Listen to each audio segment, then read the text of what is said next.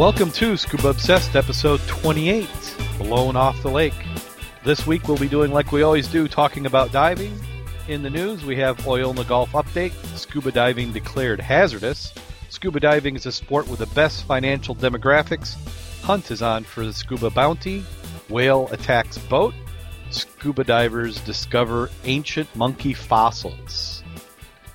How you doing, Jim? I'm doing very well. It never fails. We've got a snafu going, but I'm doing well. I'm excited to talk a little bit about scuba.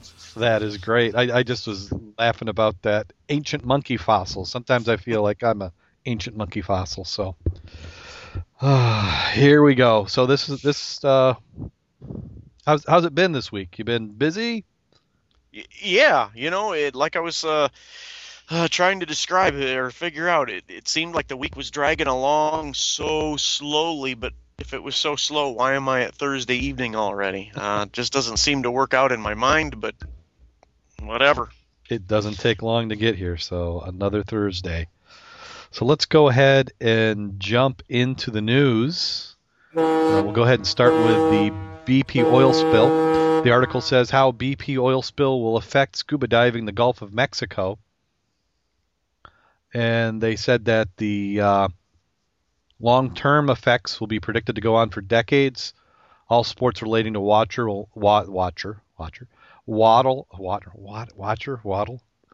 are you doing? I have no idea. Watcher. I'm trying to figure what is that? Like topless bathing on a beach or something? I can't figure out what. Yeah, right. Yeah, so that's a water sport. All sports relating to water will naturally be affected, and this includes scuba diving. Once popular scuba diving destinations because of beautiful reefs, stunning wildlife. They said, but this time with the oil, people won't be diving, not only because it's toxic to the marine life, but it's also toxic to the divers. So what was interesting to kind of fast forward to the article is that they're talking about is that divers are a fairly educated group, and that as divers, while we won't dive in the mess, we won't cancel a pre-planned dive trip because we'll just check out, see if there's oil there. If there's no oil there, then we'll go ahead and dive. So they're saying that if you're diving in an area and there's no oil, it's actually pretty good diving this time of year. Well, I know that they're opening up areas that they can accept fish for public consumption. So for whatever that's worth, that's a good sign. Yep. So they're saying that diving trips are still running out of Mississippi, Florida, and Louisiana. They're reporting a large number of understandable cancellations. They said part of that's because nobody has a desire to see dying animals, turtles, dolphins, etc. Mm-hmm. They said that, but they're also having some divers who are coming down and looking about positive things to do on the vacation, including cleanup attempts. So, I didn't have this in the news, but I noticed that there's a tropical depression, or AKA hurricane, heading that way. Right, and that's wreaking havoc on, on the fisheries, the boat captains that want to get out, and the boom ships that are trying to get out there and clean up and straighten things out. So that's really wreaking havoc. You kind of wonder what's a hurricane going to do to that oil that's on the slick?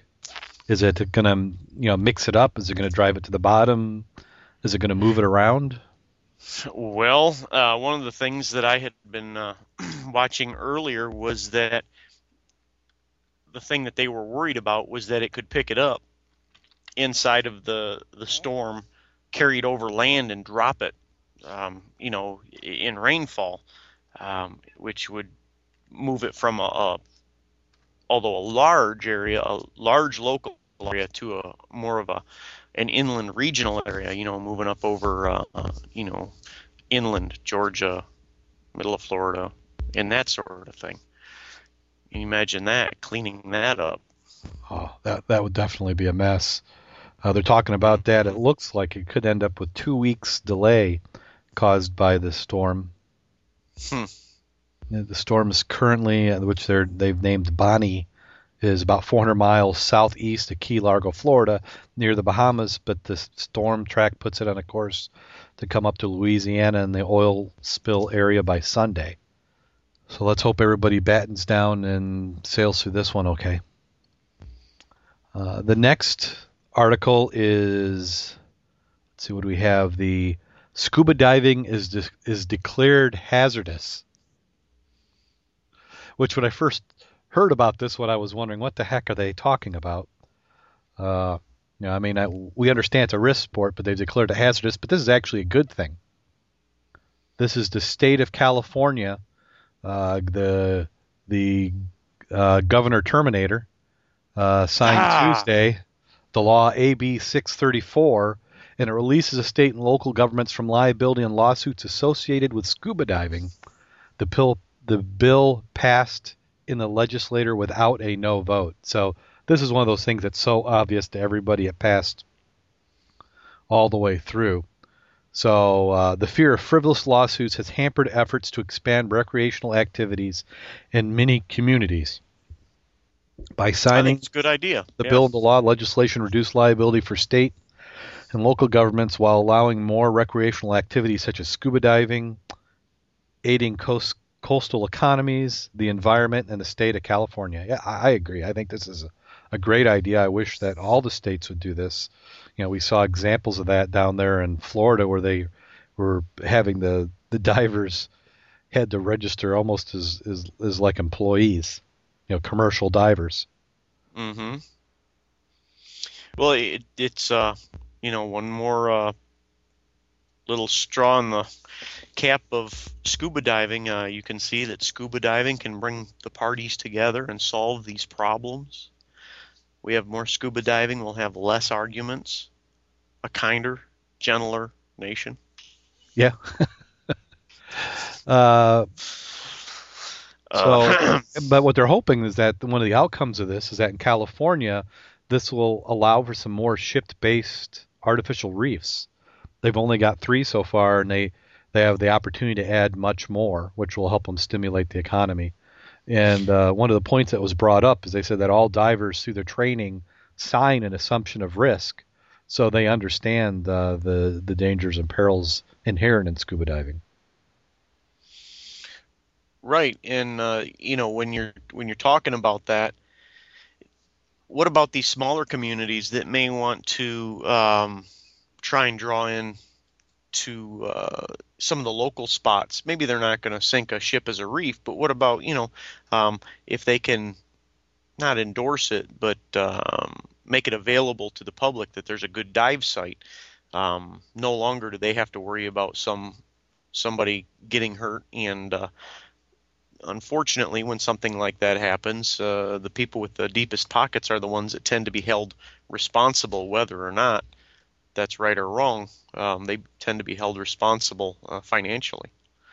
Well, and that's always the way with liability. People don't want to accept that they can have accidents, that there is a such thing as accident, and that they're ultimately responsible. Mm-hmm. It's much easier to blame somebody else, especially if a loved one passes on. You know, it's almost like the fatality lottery. You get to go and sue somebody and get a big bucket of money. So. And I don't think this precludes outright negligence. You know, so if you're on some sort of activity that's scuba related and, you know, somebody is completely negligent, this isn't going to protect them. You're still going to be able to sue for that. They didn't say it in the article, but you know that's excluded. Right. So this next article is one where they're talking about the, let's see what the exact says. It says scuba diving is a sport with the best financial demographics. So this was out of a 64-page annual report by the Sporting Good Manufacturers Association. And they went across all the different things. For example, if you own a cross-country machine, it's probably in the attic. They're also saying rollerblades are rapidly disappearing, with participants in line wheel sports down 62% in the past 9 years, you know, which just highlights fads within these industries. Mm-hmm. But what I thought was very interesting was scuba diving is a sport with the best financial demographics, with 50% of participants making $100,000 or more. They said this is counter to a trend where water sports are losing their appeal. While jet skiing is down 18.5% over the last 9 years, and water skiing is taking a 44.5% hit. You know, is this a good thing or a bad thing? For somebody putting on a show like us, it's good because it means that the demographics are very influential of people who listen to us or participate in the sport. You know, out of, you know, so, you know, if these numbers are right, half of you are doing actually quite well. You there? I didn't do it. I swear you were gone. I know. I looked up and then you quit talking and said that we had hung up. Oh boy, it's gremlins. Gremlins. So where were you? Where were we? We were talking about leg warmers and rollerblades. Okay, so we got the rollerblades. Yep. But they're talking about scuba diving as a sport with the best financial demographics, with 50% of participants making $100,000 or more. That's counter to the trend where water sports are losing their appeal, with jet skiing down 18.5% over the last 9 years, water skiing taking a 44.5% hit. So, and for us, that's a good news, I think. That means that our listeners are influential and affluent in general. Yeah. What's unfortunate, though, is that the total number appears to be yet in a decline. You know, while those that are diving have got some expendable cash that they can use for their sport, the total numbers are still down. Well, and what I would like to know is how is that like an average? I mean, they say 50%, so that means that of that group. So it's not just an average. So it's not like Tiger Woods, who's making, you know, just south of $100 million this year. He doesn't roll up that average for somebody who's making $10,000. This is per participant. Half of them have an income of more than $100,000. I see what you're saying. So if you were to put Tiger Woods in a room with five other homeless guys, you would be able to say that on average, those people in that room make $70 million a year. Yeah, but that's not what they're saying in this. They're saying half those participants. So part of it might be due to the general demographic, which I think if you look are older people.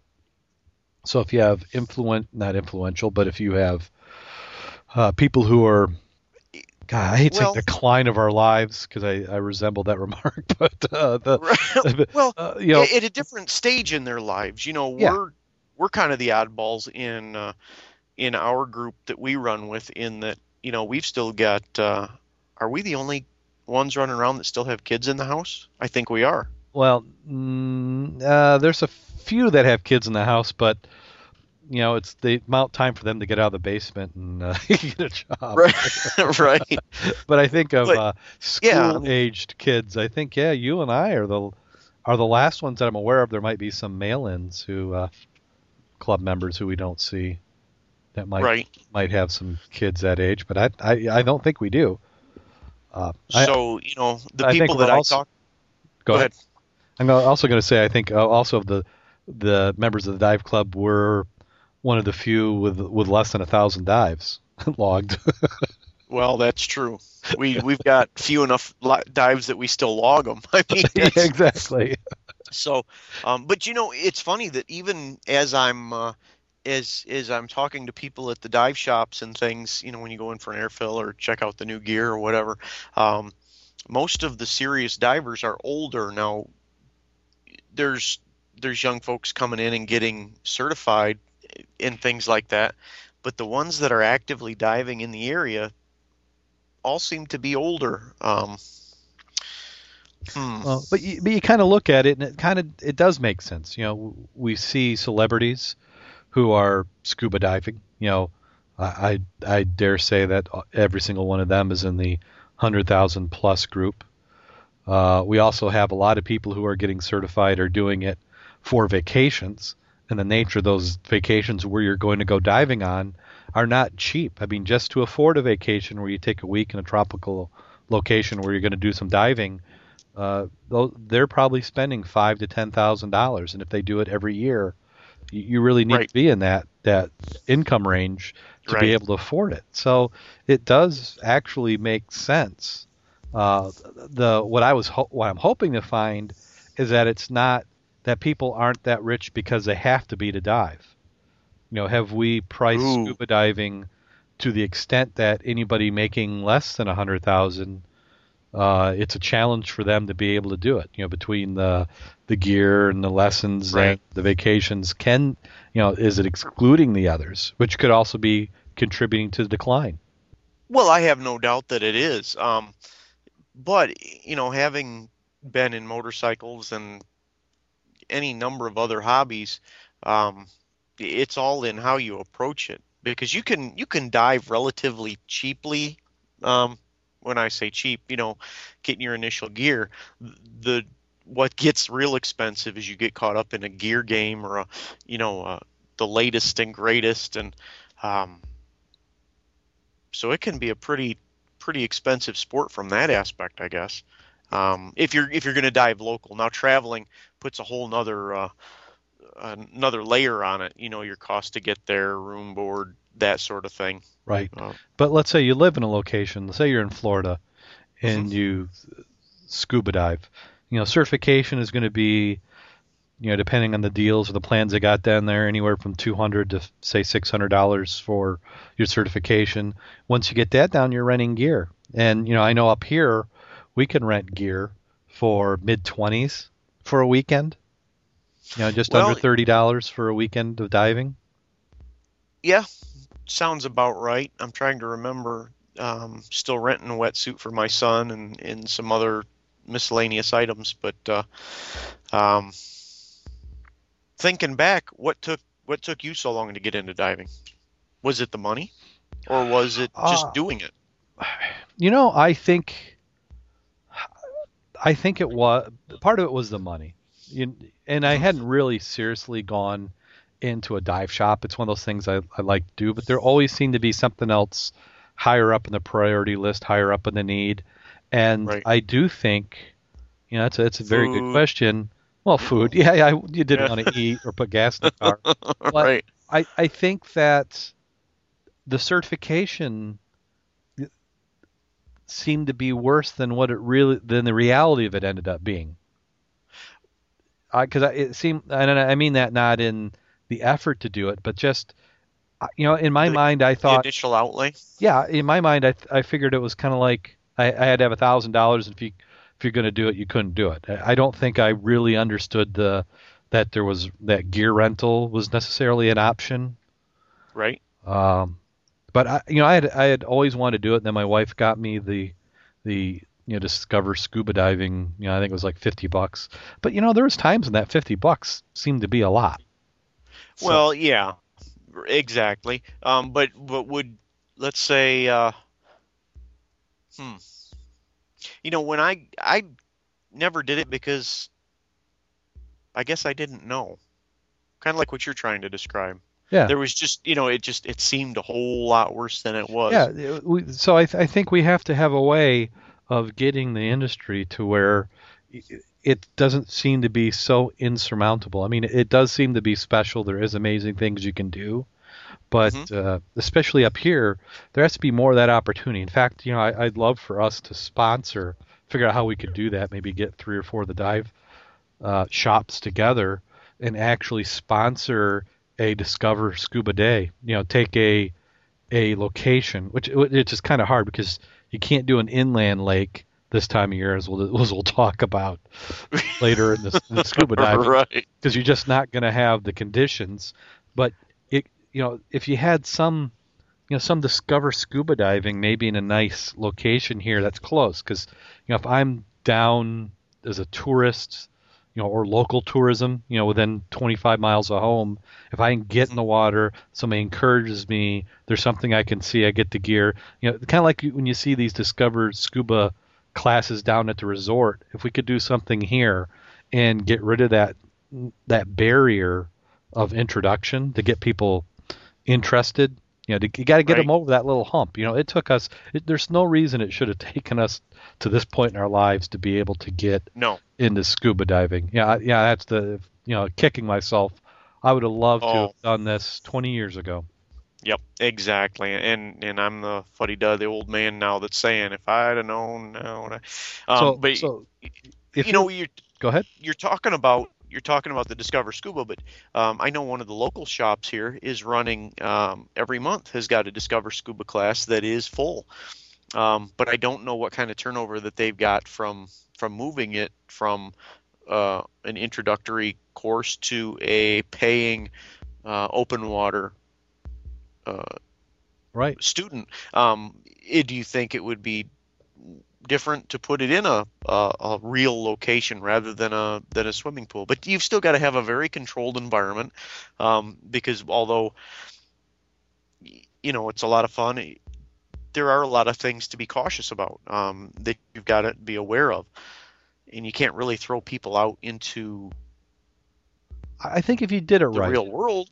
If you did it right, and this is one of those things I'll try and figure out how we could do, because I really like this idea. But I think if you did it right, you could get people in. Like an ice cream shop. You got an ice cream shop downtown. It's a hot day.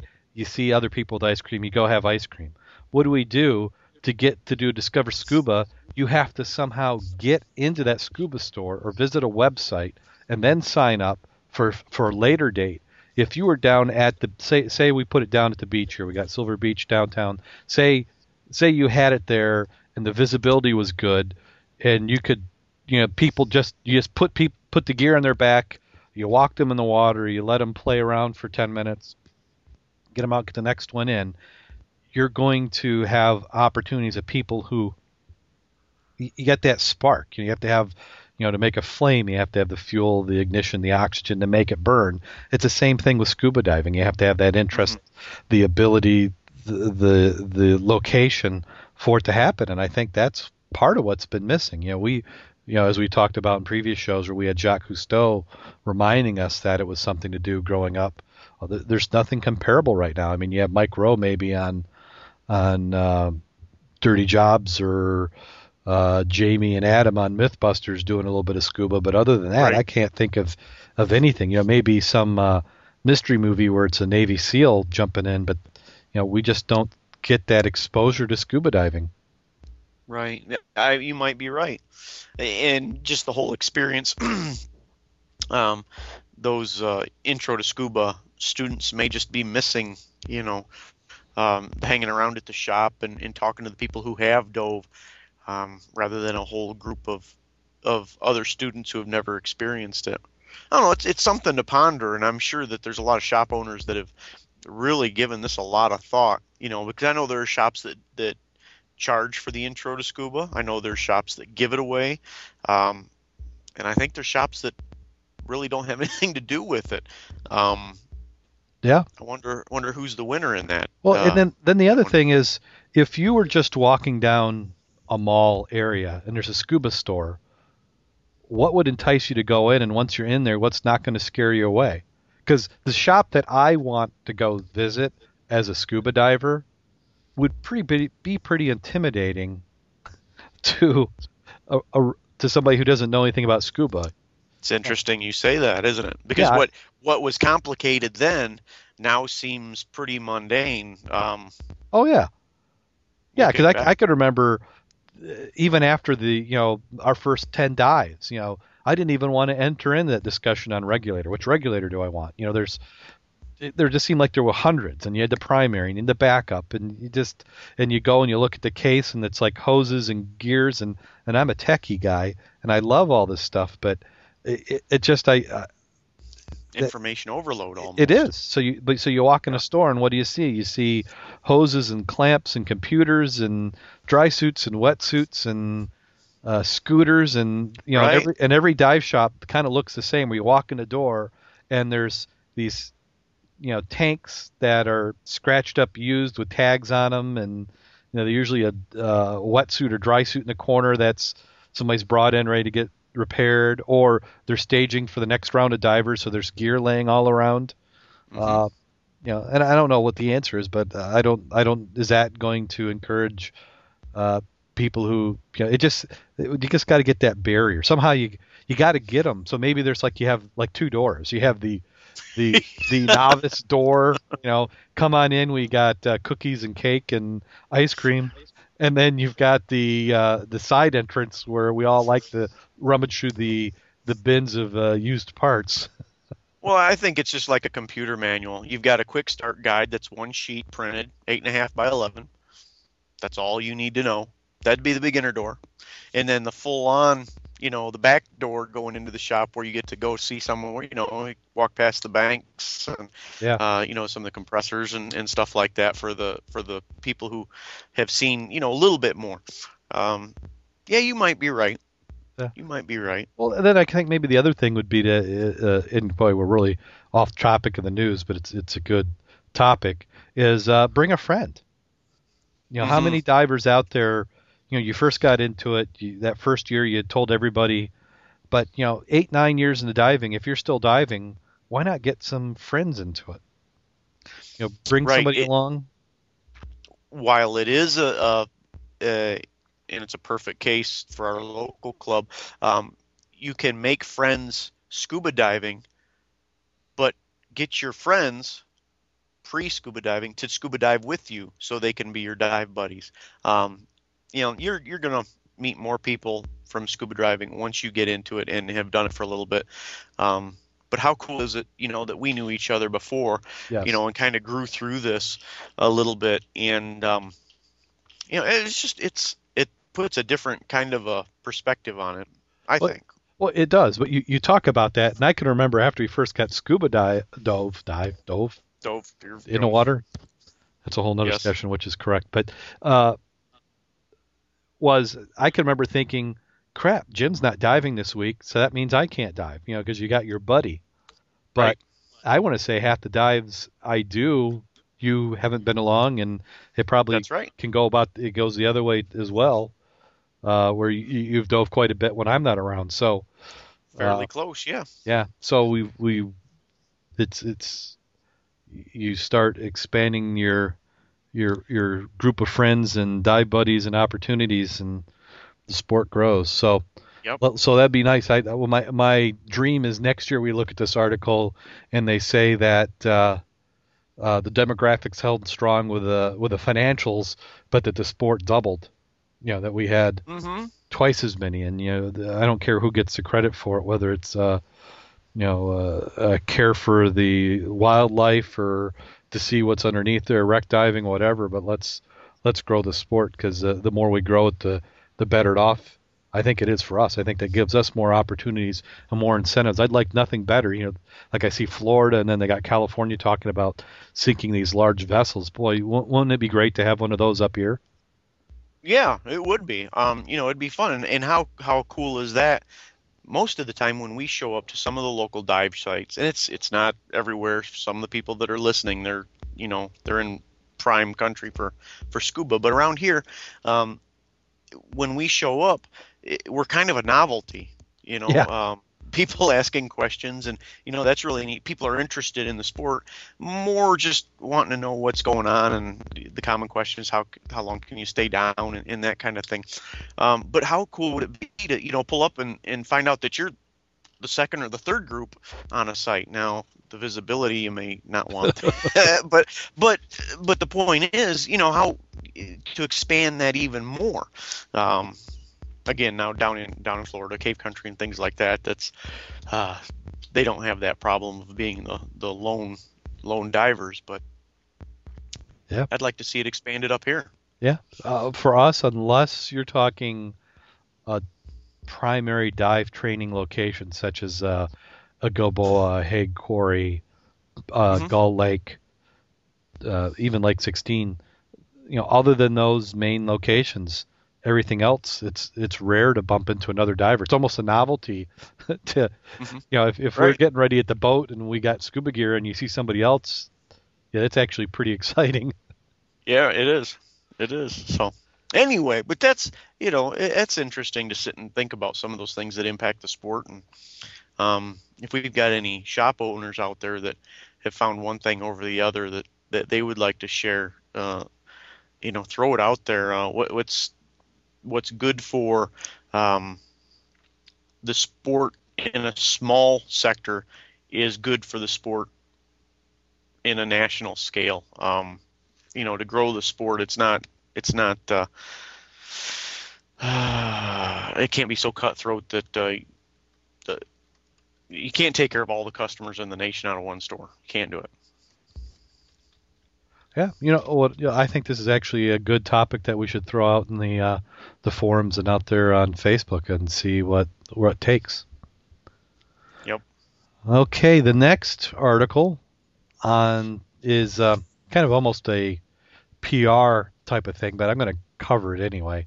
It says the hunt is on for Scuba Bounty, one of the online retailers. And apologies to the local stores, we're not necessarily driving the online retailer, but as far as creating excitement, they're able to do it. The retailer called the Sport Chalet has 3 bars hidden in the ocean worth $9,000 total. Yep. So what they've done is they've hidden these 3 bars, kind of in the spirit of Willy Wonka. It's hidden somewhere off the Southern California coast, in association with TUSA, Aqualung Mares, and Sea Pearls. They've invited certified scuba divers to go searching for the 3 gold bars, which are redeemable at any of the Sports Chalet locations. Each bar doubles as a gift card with values of $5,000, $3,000, and $1,000. Isn't that? I would love. I mean, what a great idea! Well, it is, and you think about it. This is one that benefits all the retailers down there. Now, I'm sure they're thinking that it's going to benefit them more. To get to it, you have to go to their website. They've got clues that they're putting out there. The contest started July 14th and ends Sunday. So let's see what Sunday means. So that's this Sunday. Wow. Hmm. So yeah, that will be. Could you imagine that? That'd be just great because we're hunters and searchers. We love looking for something in the underwater. Mm-hmm. God, could you imagine just that feeling you get when you see a gold bar down there and realize that you've won something? And I'm just thinking, what could you do? What would you do? God, maybe there's another good question for Facebook and the forums is, if you won $10,000 and could only spend it on scuba gear, what would you get? $10,000 rebreather and dry suit. Here I come. Right. Absolutely. And that's not, I was talking with a friend about this a couple of weeks ago. If you won $50 million, $100 million, what would you do? And I can't relate to that kind of money. But I could spend $10,000 in a heartbeat. Oh yeah, I could spend all of that. I'd have fun doing it. Oh gosh, if I had that, the question would be: if you won millions of dollars, do you stay here, or do you go someplace else? I mean, I love Midwest diving, but what we could do is you could go up here north in the winter. I mean, not winter, summer, and dive, and then the winter go down south, but. It'd be fun to play around with. You get boats. Whatever boat you want, you go get the boat. Oh gosh, that hunting. Nice side scan sonar, some magnetometers, good video cameras. Yep. Wow. Yep. Wouldn't that be something? But yeah, this is a neat thing, Willy Wonka-esque. Yep. So a great program, and just as we were talking about before. What a great way of promoting the sport and getting people excited. Plus, you have to get in the water to go and find it. So, how many divers do they have who are customers? How many air refills is that? How much in the press? We're talking about it. This got picked up in the LA Times. Different news outlets. So, just a win-win all the way over. And the next one, this is an article that you have if you want to go ahead and take it over. the one on the boat. Oh yeah, about the talking about that. Now, when we're talking about weird things, nobody could have missed this out from earlier in this week, and I want to make sure that I've got it right. Was it on Thursday of last? No, it was earlier this week. A couple was sailing, and I don't know if they're married or what's going on there, but they're employed by, the way I understand it, a sailing school or a captain. Hello? And what happened was they saw a whale surface, and then they saw it surface closer, and then all of a sudden, right up on top of the boat it comes. Boom, broke the mainmast. Let's see here if we can. The title says Sailboat Struck by a Breaching Whale. Is it real or is it Photoshop? And that's the discussion right now, is if the photo here is photoshopped. I think they'd have a hard time doing that because it actually did break the mast. They made it in under motor power. Nobody got hurt. But what would you do, Darren, if you you looked up and there's a whale getting ready to crash down on the deck of the boat you're in? Oh gosh, you talking about involuntary muscle action? I would hope I could dodge, but how do you dodge that? I mean, that's like having a semi truck, fall from the sky on you. And at first, I think I would stare at it because there's going to be that moment of this can't possibly be happening. Right. They're peaceful creatures. They love us. Yeah. One of the articles that I read, and I need to look for that one, they were talking about why they thought it happened. I'm just going to assume that everything is there. It's not photoshopped. It really happened, because it's funner to talk about that way, frankly. But their thought was that the first complaint was that the boaters may have been harassing the whale, and that'd be kind of tough. I don't quite picture how that could occur. But they were thinking that the whale simply did not hear the sailboat. I mean, they're pretty quiet. I mean, from my days of sailing, other than maybe the hum of some of the lines that are you're pulling the sail taut, right? Or guy wires, you just don't have a whole lot of noise they're making. I mean, there's probably a little bit of cavitation behind the keel or the rudder, possibly. I mean, it's going to be fairly quiet. And you look where the whale came. I don't know. It doesn't seem like that's a part of the. Yeah, gosh. And if I'm a whale, is that how I attack a boat? I'm gonna. I don't land on a deck. I mean, I don't. Maybe they don't have a concept of. No, I don't think so. Of it, but wow, yeah, that is just unbelievable. So this is down there in South Africa. Wow. Here's a quote.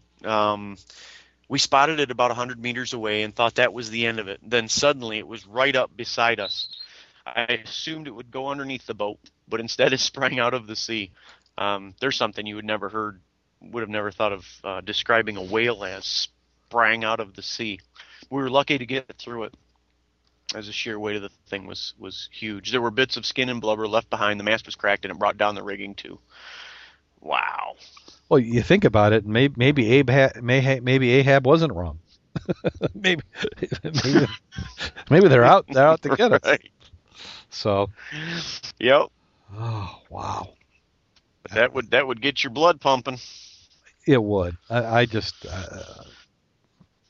Here we are. We're worried about Asian carp coming up over the deck, and you've got a whale. Wow. Could you imagine? Now imagine the shock of the whale if he didn't know. Well, yeah. I mean, I don't know. Maybe he's just, maybe he was down, held his breath a little too long, and this is what they do. They shoot out. It's kind of like us when we're kids and you're on the bus ride and you realize about 200 yards before home that you really got to go. I mean, there's that sprint to the house. Maybe that's the whale's version of for a breath of air. Ah. So, let's see the final story we have I don't know why I put this one last, but is scuba diver discovers ancient monkey fossil. Or scuba divers, more than one. A team of scuba divers made a surprise discovery, the remains of an extinct monkey in an underwater cave off the coast of the Dominican Republic. So it's only second of the ancient species Ankylothrax. Oh, and I don't even talk about the next one. you can go click on the links in the show notes if you want it to be pronounced.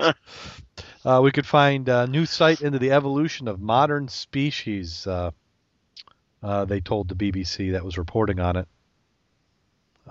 They said the fossil adds to evidence that there were several lineages of primates in the Caribbean. Instead of one ancestor that moved into the region million years ago, from which all modern species evolved. They said, exciting part of the story, if you compare the dental remains of monkeys to other fossils that we know of, we see similarities with Patagonian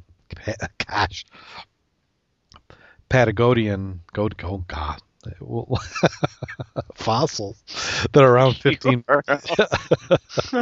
Here, have another drink.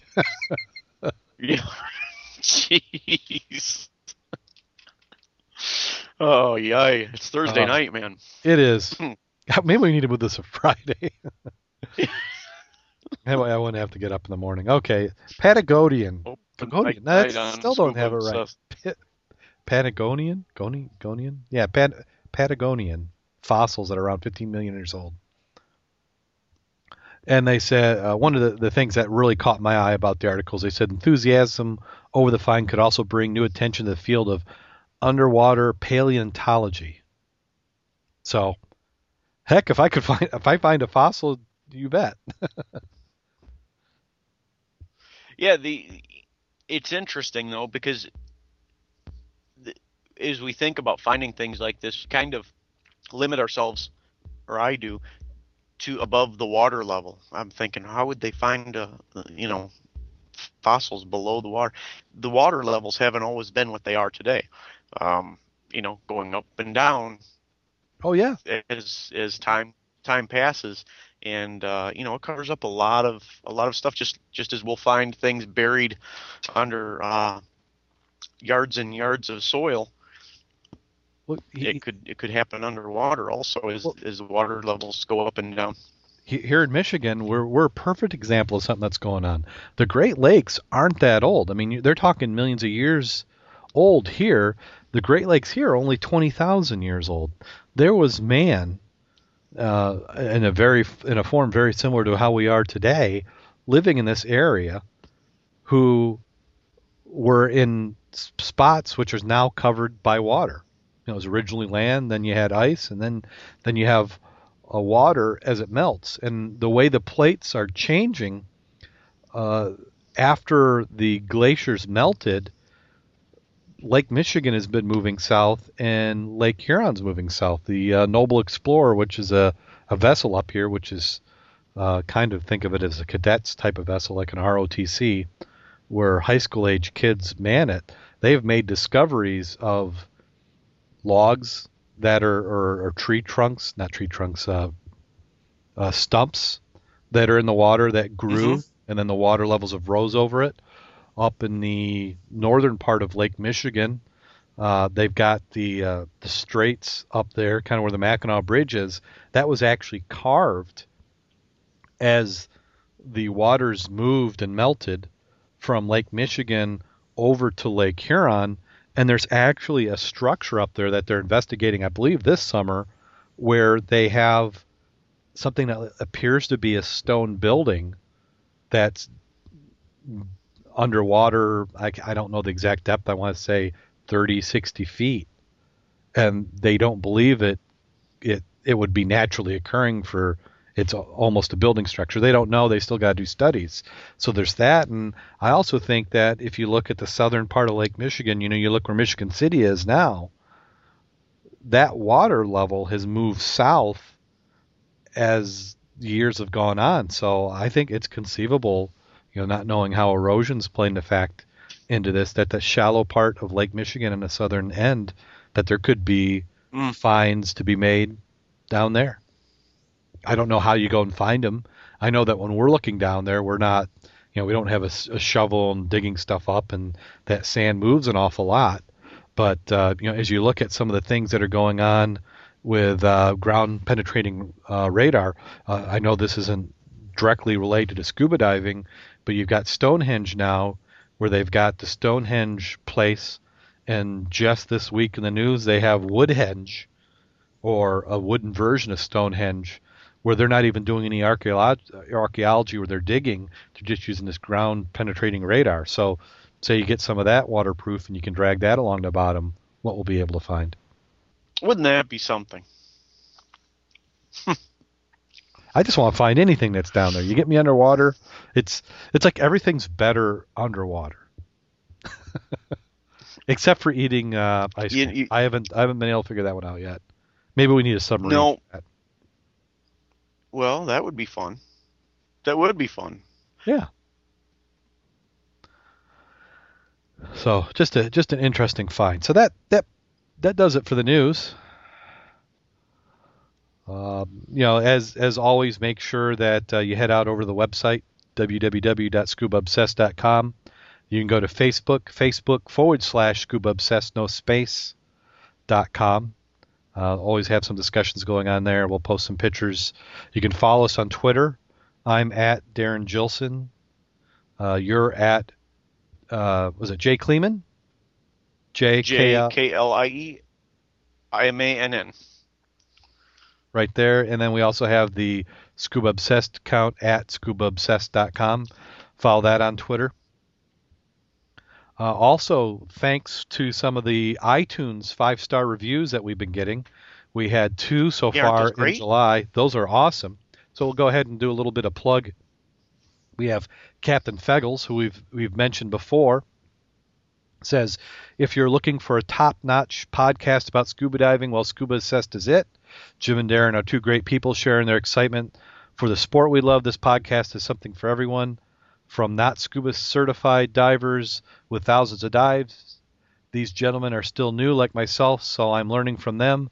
The one thing I love is that they share their mistakes, which we have plenty of, and the things they learn on the dives. Giving people like me and people who want to learn more before they are certified the chance to learn, enthusiasm they bring will remind divers with thousands of dives just how the beginning it was for them. The guests are informative, news keeps you up to date, and the segments are great insight.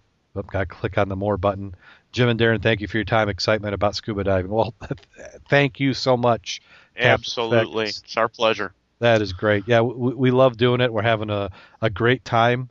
Doing this, you know, even if nobody listened, doing this just it kind of reinforces. It's like taking a photo of a vacation. You know, the vacation is just a little moment in time. You know, we're putting these tanks on our back and, you know, unless you're diving in 15 feet of water or you're professional, we only get a couple hours every week at best when we're underwater.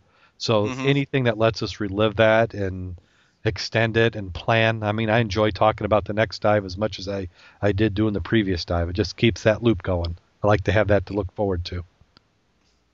Yes, yes. So that was the first one, and that was earlier in July. And you go out to iTunes, and we encourage you, if you haven't put one out there, go ahead and put a 5-star review.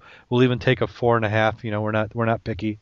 The next one is This Is Sparta, and that was posted by MOKP. Mokp. So you can't pronounce any of these handles, but great scuba podcast. Their enthusiasm for diving is great. It's fun to listen to their adventures and to hear them advance in the best sport on the planet. Well, we certainly agree. Here. And thank you again for those reviews. We got quite a number of them up there.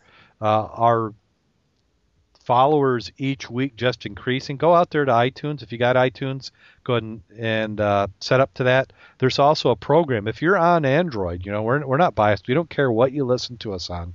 You can listen to us on Android. You know, there's Double Twist out there. There's applications. Happen to have a little disease or related to technology, and that's where I make my income. So if you have any questions, I can't be your support desk, but I can definitely give you help to listening to the program. So, go ahead and post it. Head over to Facebook, join a fan. Also, we added in the website some like buttons. So as you see a post and you like the post or say you listen to the episode, head back to the website, click on that like button. It'll help get a little bit more publicity for show, and it just keeps everything growing. And I've gotten some tools I've picked up, so we'll have some interesting projects coming up here real quick. It may be a little bit towards the end of summer or even fall, because it's hard to choose between all the back-end stuff to keep the show running and actually diving. Yeah, you don't want to get in the way of diving. We just can't. I mean, talking about diving is a good thing, but, So we've got a lot of good ideas. And if you have good ideas, which I'm sure many of you do, go ahead and let them. You know, this is as much your show as it is ours, so we'll go ahead and steer it and change it and make it something you enjoy. So we can't thank you enough, the listeners, for the show. That's one of the reasons why we do it, is as much as that we love it. Oh, okay. So the other thing we love is diving. So did you get a chance to get wet this last week? No, I had a bye week this week. Oh. We went out and did get out on the water for a couple of hours, but I didn't get in the water. Well, I swam in the water. Did a little skin diving in the water, but that's not scuba diving, which is what we're talking about here.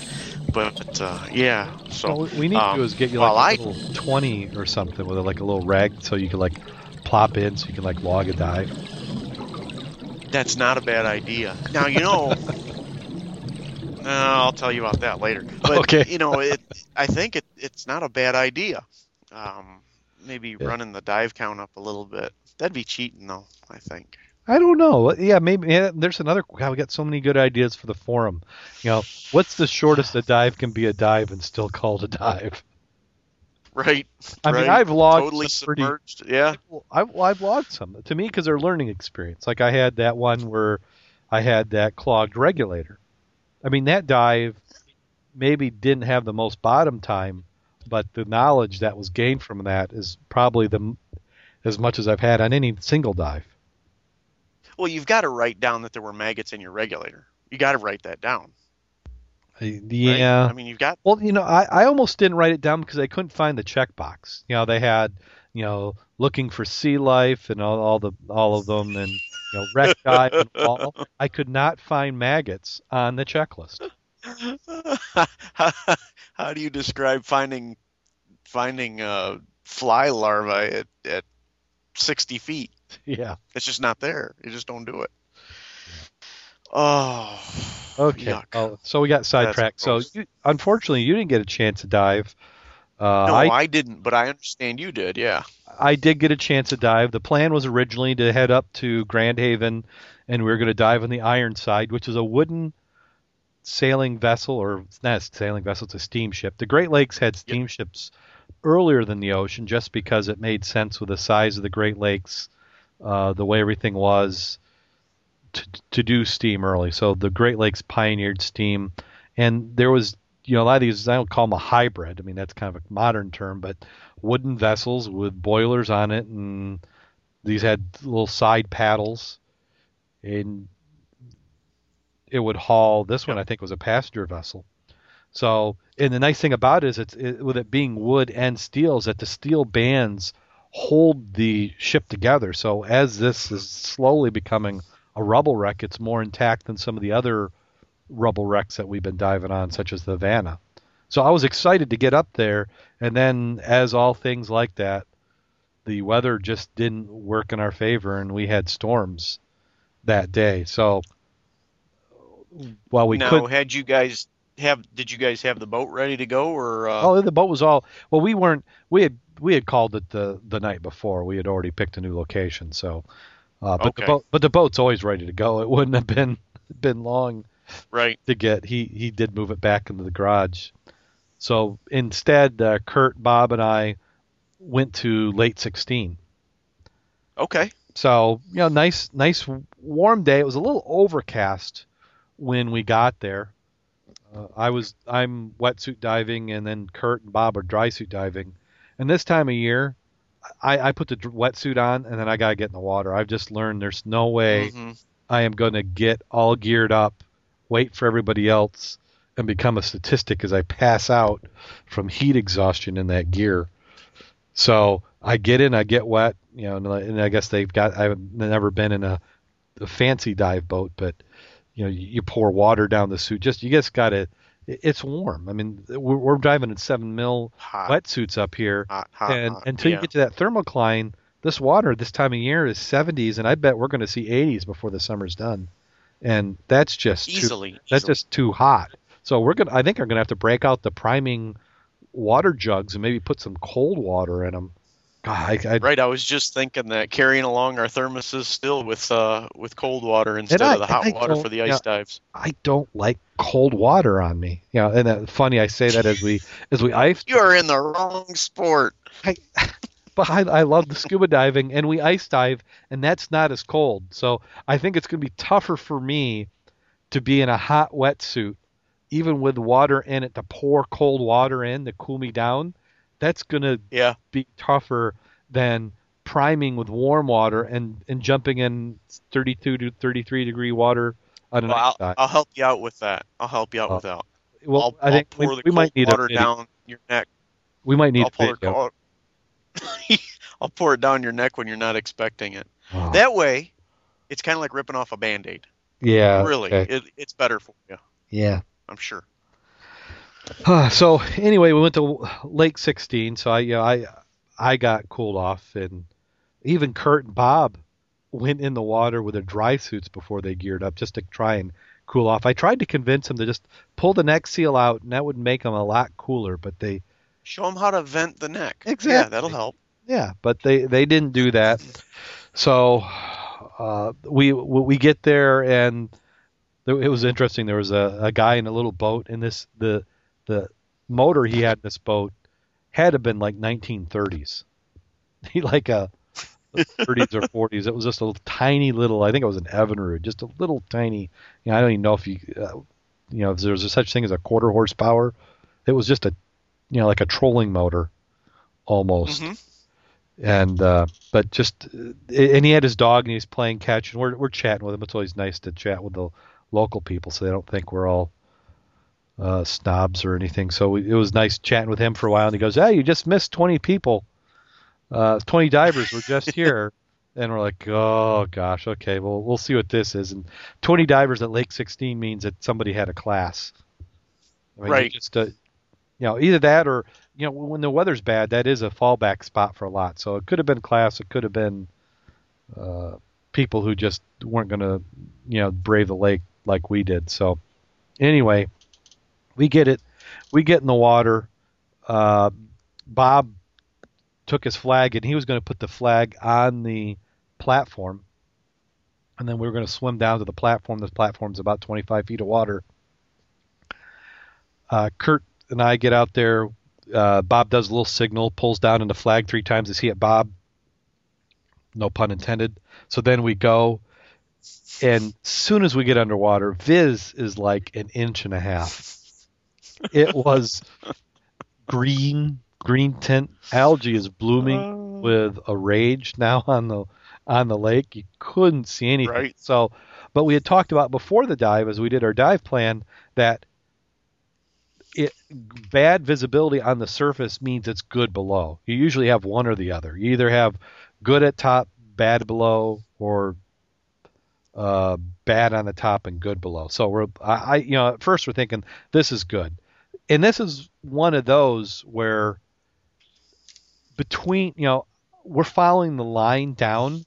I lost Kurt on the line down to a 20-foot platform. Wow. Bob's light died.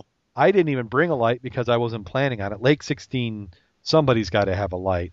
And Kurt's got a light. So, and it was like he was holding a pen light. And he's got one of those HID canister lights that I'm surprised wasn't cutting right through that algae.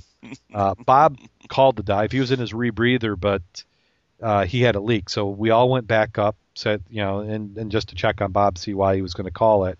And he just had a leak in his wetsuit. and his dive light had died. He didn't have it on a charger or something, so he said, you know what, that it's just not good enough to mess with the dive. Well, Kurt and I were already set up so that we went down. We got down to the normal Lake 16 stuff, the boats, and then we followed one of the lines out. And the viz was better in the bottom. I would say maybe 6 to 8 feet, but that's nowhere near good enough for that time. In fact, I'm to the point now, and I didn't think I would say this, but another invitation to Lake 16, God, I'd have to be a couple weeks out from a dive, I think, to really want to go back. Oh, wow. Yeah. And it wasn't a bad dive, but, you know, for the time, for everything, it's just not what I wanted. You know, I wanted a nice, good viz dive, or, you know, maybe if I had something else I was doing. But, you know, I don't have any new gear I'm breaking in.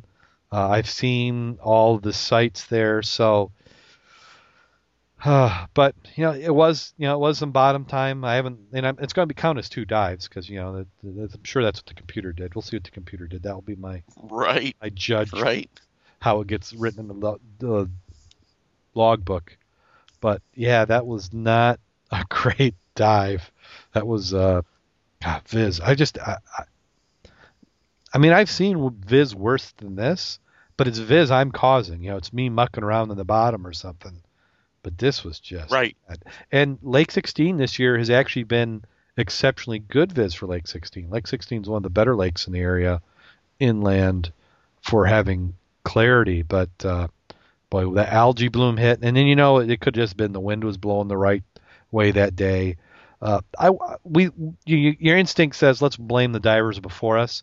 But this was not those divers. They did not.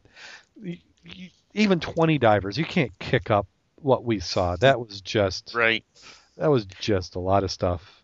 You know, the objects that are down below, because there's a car, there's a snowmobile, there's a boat. There was an inch of sediment on. You know, one thing I will say that contributes to it is the motorboats coming in, because there's like a little sandbar that they go over. And I remember when we were doing the ice dive, them talking about it. But that does... You know, because that sediment gets stirred up somehow. Mm-hmm. But so, you know, pretty much uneventful down there. I would say it's probably a 30-minute dive, which it could have been more. I came up with 1,000 pounds. So Well, it's interesting if you contrast that with the ice dives from the past winter, where I won't say it was crystal clear, but wow, the visibility under the ice is phenomenal compared to what it is midsummer, and you know, it's we kind of migrate much like birds, you know, in the fall, and you know, doing river diving and inland lakes through inland lakes for ice dives, and then spring we start migrating as soon as the weather opens up into the big lake. You know, going a little deeper where the viz and conditions are good, and then here towards the end of the summer and the fall, we're going to start going back to the rivers and to the inland lakes. It's kind of funny when you think about it that way. It is. Yep. And go ahead. I can't bring myself to say that I'm looking forward to winter diving yet. It's still. No, I haven't had enough. Yeah, there's so much going on. But I was going to say it's a good thing you guys did call it to not go out on the lake Sunday. That's where I was, again, for a couple hours, and it blew up hard and it blew up fast. Lake Michigan can turn pretty nasty pretty quickly. So it was a good choice to call that dive. I think so. The marine forecast was 2 to 4 foot waves growing to 4 to 6, and that's just no fun. You know, if it was 2 to 4, going to 1 to 3, you know what, we could do that. You know, that might be worth it. But some of these wrecks, especially these are deeper. This the Ironside's at 120 feet, so you're a few miles out. It's just not worth it. There's no, you know, we take chances and risks, but they're calculated, and this is just not one that we needed to go take to go out there. No. So. Right, and there's nothing to gain by not postponing it for a week or two. Yeah. There's nothing's going to change over down there over the course of a couple of days. So yeah, so we're gonna live to die of another day. So we'll go out there and we'll get it. So that was a Lake 16 dive. This week it sounds like we're going to try and get down to the Muskegon. I kind of thought we might do that this last week, but it sounds like everybody's talking about this week. So we don't know. Is it Saturday or Sunday yet? I haven't heard it. At the club meeting the other night, it was solidly a possible Saturday. But they're still calling for some spotty weather on Saturday. Now, I know I can't go Saturday, but I am keeping my eyes open and ear to the ground as far as something for Sunday afternoon. And if Saturday gets scrubbed for launching out of Michigan City, that would so hurt my feelings. You're thinking Saturday afternoon? I mean Sunday afternoon? For me, that's the only time I can dive this weekend. Yeah. But so I don't know where I'm going to go. If nobody else heads down there, I'll go somewhere else. But okay.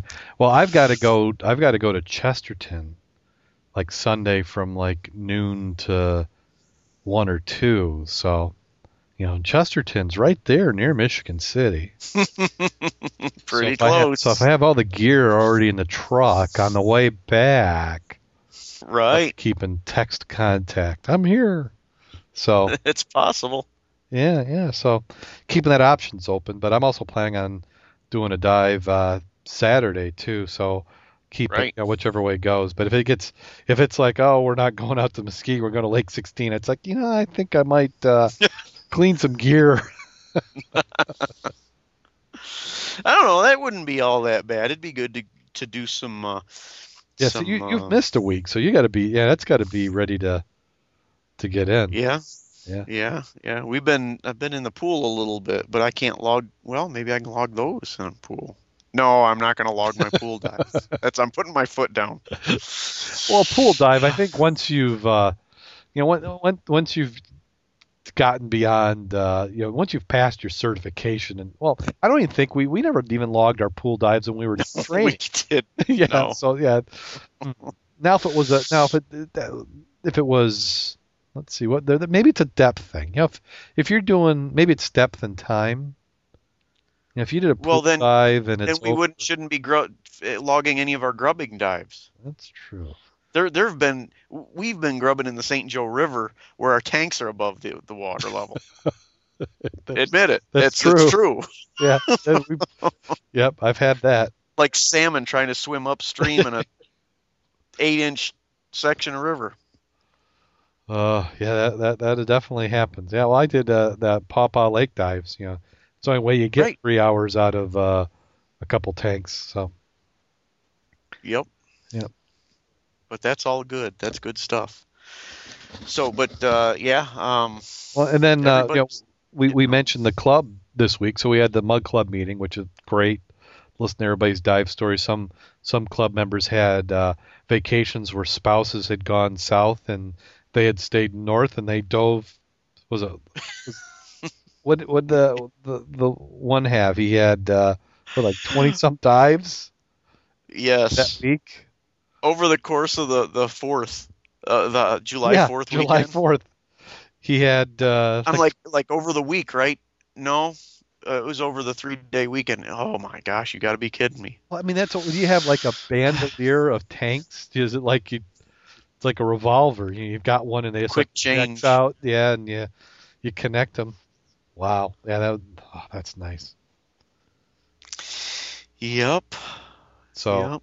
So we had the club meeting, but then also you picked up some housings. So it looks like be able to do a little playing. Yeah, we've got some housings. Another member has upgraded his gear and has cleaned out his underwater housing collection, and I picked it up. And looking at them, they're a little bit bigger, a little bit larger than some of the newest stuff that's out. But we're going to be able to get a good, I think, a solid housing out of the set somehow, and be able to get some pretty cool video. I've got to mess around with that. Maybe this weekend I'll be able to take a look and see what we've got going on. But I'm kind of excited about that. There's just so much, and just the opportunity to have that, because that stuff's so expensive to buy. You know, anything. You know, as I'm trying to encourage people to dive, see how expensive it is. But those housings, you know, you get a nice housing for a camera that's custom made. You know, right? You can drop a couple $1,000 easy. Right, and it's, you know, it all becomes a matter of priorities, and you know, I want to do it. It's just not something that I want to spend a large sum of money on getting into, and this is a neat way to do it. And I'd really like to get some video of our local diving conditions and put them up so that people can see kind of what we're talking about.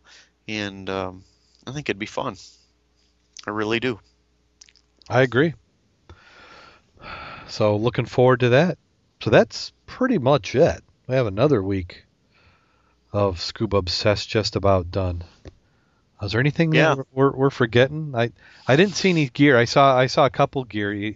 I'm out there searching for articles and stuff, and I thought, oh great, here's another scooter story. And then I look and it was like from 2001 or something. So you just occasionally, I don't know if stuff gets reposted, and gotta watch the dateline on some of that stuff. Yeah, because I'm thinking, wow, what's the odds of 2 in 2 weeks, and there wasn't that good because it wasn't 2 weeks apart. 2 decades apart. 2 decades. Well, not 2 decades apart. Huh? Yep. So, okay. So it's that time of the show then. It really is. Yep. And this is the one that this is an aged scuba joke. You know, kind of like where you take a little bit of you know, eggnog or something, and you let it sit on the counter to ferment and warm. Maybe a good aged steak before you throw it on the grill. Yeah. So it just kind of, you know, get a little, you know. So what we'll do is we'll brush the mold off of this bad scuba joke and let it go. So, you know, with that in mind, are you ready? I am as ready as I'm going to be. Okay. Late one foggy night, 2 dive boats from competing charter companies collide head-on while trying to navigate a narrow inlet channel. Both the boats are damaged, disabled, and slowly sinking. As they each watch their boat slowly slip beneath them, the first dive operator says, "You know, this is a sign that we should never take life for granted and that we should always live it to its fullest." And the other dive boat captain says, "You know, you're right." He opens his cooler, pulls out a bottle of bourbon whiskey, and he says, "Let's drink to living well for the rest of our lives." First operator takes the bottle, just takes a big swig, hands it back to the other operator, who quickly just throws it into the river. More than a little surprised, the first dive operator exclaims, "You didn't even take a drink." He said, "Nah, I think I'll just wait for the Coast Guard to show up." Yeah, okay.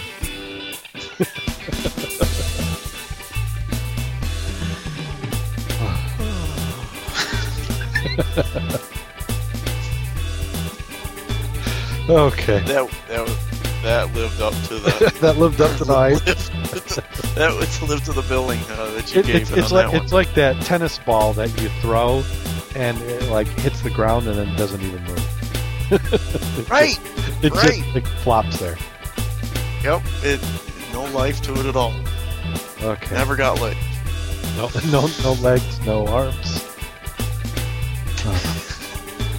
Okay. Okay. Well, I hope everybody can go out there and get wet. And dive safe. Good night. Is this where it should say, "The call recording has been completed"? Here I hit stop.